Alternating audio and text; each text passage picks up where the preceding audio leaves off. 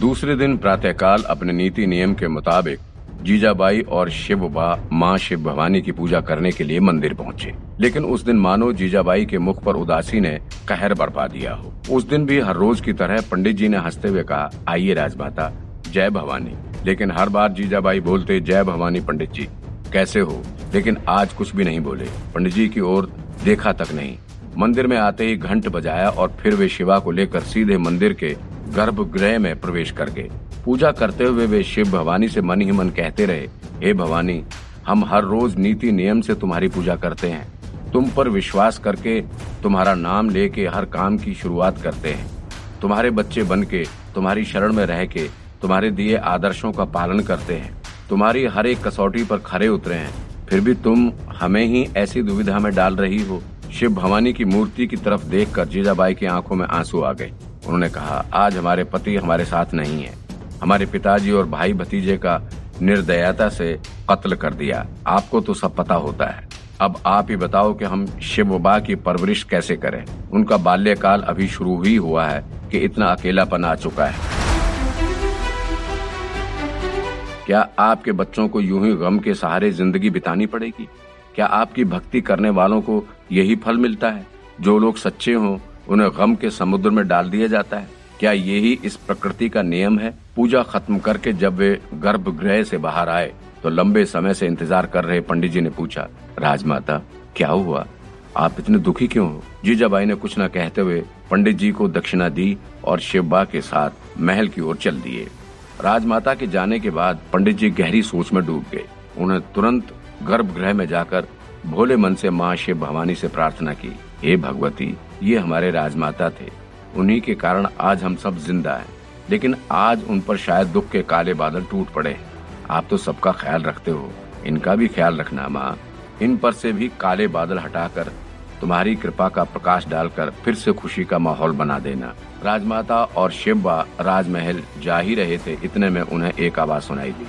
और फिर धीरे धीरे राजा दशरथ ने अपने प्राण त्याग दिए। जब उन्होंने उस आवाज़ की दिशा में देखा तो पता चला कि एक बड़े पंडाल में कोई कथा हो रही थी।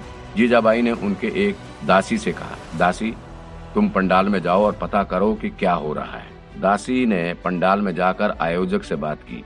राजमाता का नाम सुनकर आयोजक खुद पंडाल से बाहर आए। उसने राजमाता को झुककर प्रणाम किया और कहने लगा, राजमाता, मैं धन्य हुआ जो आप मेरे यहाँ पधारे। हुक्म कीजिए, मैं आपकी सेवा में क्या कर सकता हूँ?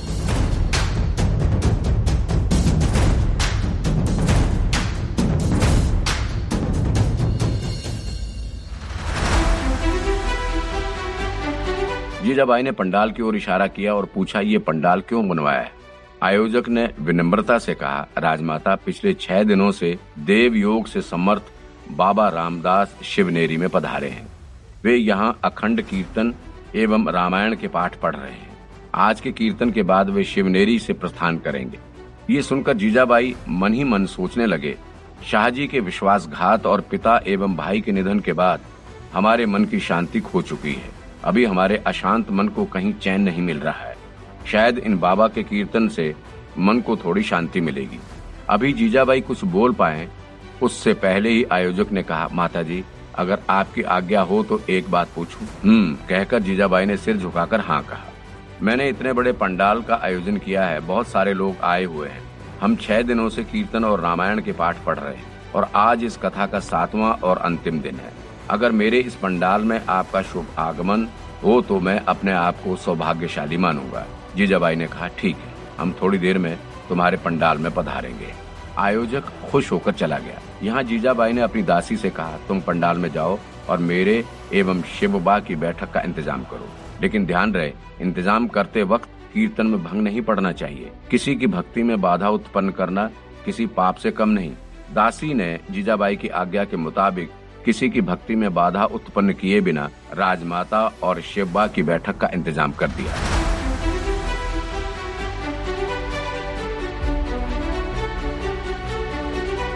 थोड़ी देर बाद किसी के कीर्तन में बाधा बने बिना जीजाबाई और शिवा ने पंडाल में प्रवेश किया और रामदास बाबा से थोड़ी दूर उनकी बैठक बनी हुई थी। उस पर विराजमान हो गए। लेकिन वे इतनी शांति से पंडाल में आए कि न केवल लोगों का, बल्कि रामदास बाबा का भी उन पर ध्यान नहीं पड़ा। बाबा रामदास ने कहा, आज मेरे जाने से पूर्व मैं एक उपदेश देना चाहता हूँ कि हानि, लाभ एवं जीवन मरण पर मनुष्य का कोई अधिकार नहीं है। वो तो ईश्वर के हाथ की बात है। जो इस पृथ्वी पर उत्पन्न हुआ है, उसका जाना निश्चित है। खुद भगवान के अवतार होने के बावजूद भी इस नियम से श्री राम भी बच नहीं पाए। जिसका जितना जीवन है, वो उतना ही जिएगा। इसलिए किसी की भी मृत्यु पर आँसू नहीं बहाने चाहिए। कुछ लोगों का कहना है, मैंने उस व्यक्ति को मार दिया अथवा उसकी हत्या कर दी। किंतु वास्तविकता ये है कि वो ऐसा अहंकार वश कहता है। हकीकत ये है कि आत्मा हमेशा अजर अमर रहती है। वो ना ही कभी मरती है और ना ही कोई उसे मार सकता है। यदि किसी व्यक्ति ने किसी की हत्या की हो या कराई हो तो उसने केवल उसे शारीरिक कष्ट दिया, आत्मिक नहीं।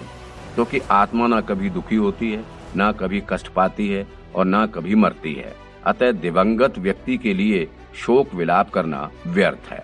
रामदास बाबा ने अपनी अमृतवाणी की वर्षा करते हुए कहा, किसी भी स्त्री पुरुष को मोह माया के बंधन में नहीं पड़ना चाहिए, क्योंकि तो सत्य के समक्ष मोह माया आस्तिवाहीन है। प्रत्येक मनुष्य का ये कर्तव्य है कि वो अपनी आत्मा में ही तृप्त हो, उसी से संतुष्ट हो और उसी से प्रेम करे। जो प्राणी आशा, ममता और संताप से मुक्त होकर कार्य करता है, वही ईश्वर को प्राप्त कर सकता है। इसलिए जीवन काल में दुख के आगमन पर अपने मन को उद्वेग से मुक्त रखो और वैसे ही अति सुख आने पर कभी भी अहंकार नहीं करना चाहिए। अहंकार सुख के साथ मुफ़्त आता है, लेकिन उसे अपने पर हावी नहीं होने देना चाहिए। राग, द्वेष, भय तथा क्रोध से अपने मन को अलग रखो। तभी मानव जीवन सफल हो सकता है। जीवन में कभी भी इतना कहकर बाबा रामदास रुक गए। उनका ध्यान राजमाता और शिवबा पर गया। बाबा ने अपने चेहरे पर मुस्कान लाकर राजमाता को नतमस्तक होकर हाथ जोड़कर प्रणाम करते हुए कहा, प्रणाम राजमाता। राजमाता ने हँसते हुए हाथ जोड़कर कहा, प्रणाम गुरुवर। बाबा ने कहा, माफ़ करना राजमाता, प्रवचन में व्यस्त होने के कारण आप कब आए ये पता ही नहीं चला। राजमाता ने कहा, कोई बात नहीं गुरुवर, असल में मैं ही आपको आपके प्रवचन में बाधा उत्पन्न करना नहीं चाहती थी। बाबा ने शिवबा की ओर देखकर हाथ जोड़ते कहा धन घड़ी, धन भाग। वैसे तो पूरा शिवनेरी पवित्र हो गया, लेकिन बालक शिवा के यहाँ आने से आज इस पंडाल की भूमि भी पावन हो गई है। मैं धन्य हुआ, राजमाता, जो आपके और शिवा के एक साथ दर्शन हुए। वास्तव में ये एक प्रतिभा संपन्न बालक है। निसंदेह ये अद्भुत बालक ईश्वर का अवतार लेकर आया है। जीजाबाई ने शिवबा के सिर पर हाथ फेरते हुए अनजान बनकर कहा हाँ बाबा शिवबा के बारे में सबका यही मंतव्य है। बाबा ने कहा, सबका मंतव्य सही है। इस बालक का तेजस्वी मुख एवं इतनी छोटी आयु में उसके आदर्श इस मंतव्य का सच होने का बयान है। ये बालक ही कल इस देश के लोगों का त्राता होगा। देश, धर्म एवं मानव के कल्याण के लिए ये पराक्रमी बालक अपने जीवन का बलिदान करेगा।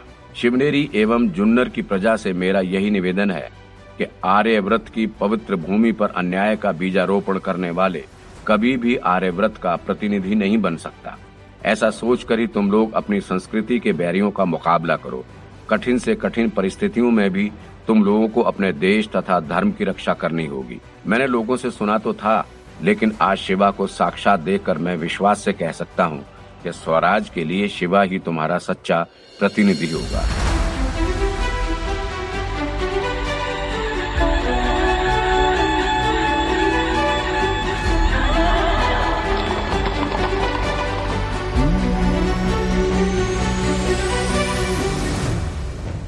इसलिए अपने धर्म के अनुसार आचरण करो और शिवा की अभिवृद्धि में तुम सब लोग अपनी आस्था और विश्वास के साथ सहयोग प्रदान करो।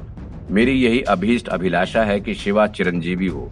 तुम सब लोग इसे हार्दिक सहयोग प्रदान करो और इस अवतारी बालक के सहयोग से अपने संस्कारों की संपूर्ण शक्ति के साथ आर्यव्रत के महिमा में गौरव को पुनः प्रतिष्ठित करो। समर्थ बाबा रामदास के प्रवचनों को सुनकर, जहाँ जीजाबाई के अशांत मन को शीतल छाया से शांति प्राप्त हुई, वहीं श्रोतागण गदगद हो उठे और शिवनेरी का वायुमंडल गगन भेदी नारों से गूंज उठा। शिव भवानी की जय, समर्थ बाबा रामदास की जय, धर्म की विजय हो, अधर्म का नाश हो, विश्व का कल्याण हो। हर हर महादेव, प्रवचन खत्म होते ही राजमाता और शिवा राजमहल लौट आए। जीजाबाई अब अपने दुख के अंधेरे से बाहर निकलकर माँ भारती के उज्जवल भविष्य के लिए शिवा को सक्षम बनाने के लिए अपना समय बिताने लगे। उस दिन दोपहर में शिवबा राजमाता के कक्ष में गए। उन्होंने राजमाता को झुककर प्रणाम किया और अपने बाल्य स्वर में कहा, माँ साहेब, आप अब रोना मत। मैं शीघ्र ही बड़ा हो जाऊँगा और आपकी सब परेशानी को दूर कर दूँगा। आप निश्चिंत रहो। जीजाबाई ये सुनकर कहने लगे हाँ मेरे शेर, मैं भी जानती हूँ कि तुम एक दिन इस देश का इतिहास बदलोगे। लेकिन आज गुरुवर ने जो उपदेश दिया, वो हमेशा याद रखना। कभी अपने पर अहंकार को हावी ना होने देना। भविष्य में ऐसा भी समय आएगा, जब इस देश के लोग तुम पर आश्रित होंगे। लेकिन तब भी अपने आदर्शों पर चलकर लोगों के हित के लिए काम करना। शिवा ध्यान से सुन रहे थे। जीजाबाई ने कहा अच्छा शिवा, एक बात बताओ। जब तुम बड़े हो जाओगे तब अगर हम बीमार हो गए और उसी समय दुश्मनों ने अपने राज्य पर हमला कर दिया हो और तुम्हें युद्ध लड़ने जाना पड़े तो तुम तब क्या करोगे? अपनी माँ साहब की सेवा करोगे या फिर युद्ध लड़ने जाओगे? बालक शिवा माँ साहब का ये सवाल सुनकर घबरा गए। वे सोचने लगे कि क्या उचित होगा। तब जीजाबाई ने हँसते हुए कहा, कहो शिवा, बड़े योद्धा बनने की बात करते हो और एक छोटे से सवाल का उत्तर देने में इतनी देर लगा रहे हो? शिवबा ने कहा, माँ, आपका ये सवाल बहुत कठिन है। इसका जवाब देने के लिए मुझे थोड़ा समय चाहिए। जीजाबाई ने कहा, नहीं शिवबा, जितना कठिन तुम मानते हो उतना नहीं है। इसका जवाब बिल्कुल सरल है। लेकिन अगर जवाब गलत हुआ तो हम तुमसे कभी बात नहीं करेंगे। अपनी बुद्धि और आदर्श से सोचो, माँ साहब की सेवा करोगे या युद्ध लड़ने जाओगे? शिवबा ने कहा, ठीक है माँ साहब। हमने सोच लिया, इसका क्या जवाब हो सकता है? जीजाबाई ने कहा, कहो शिवबा, क्या करोगे?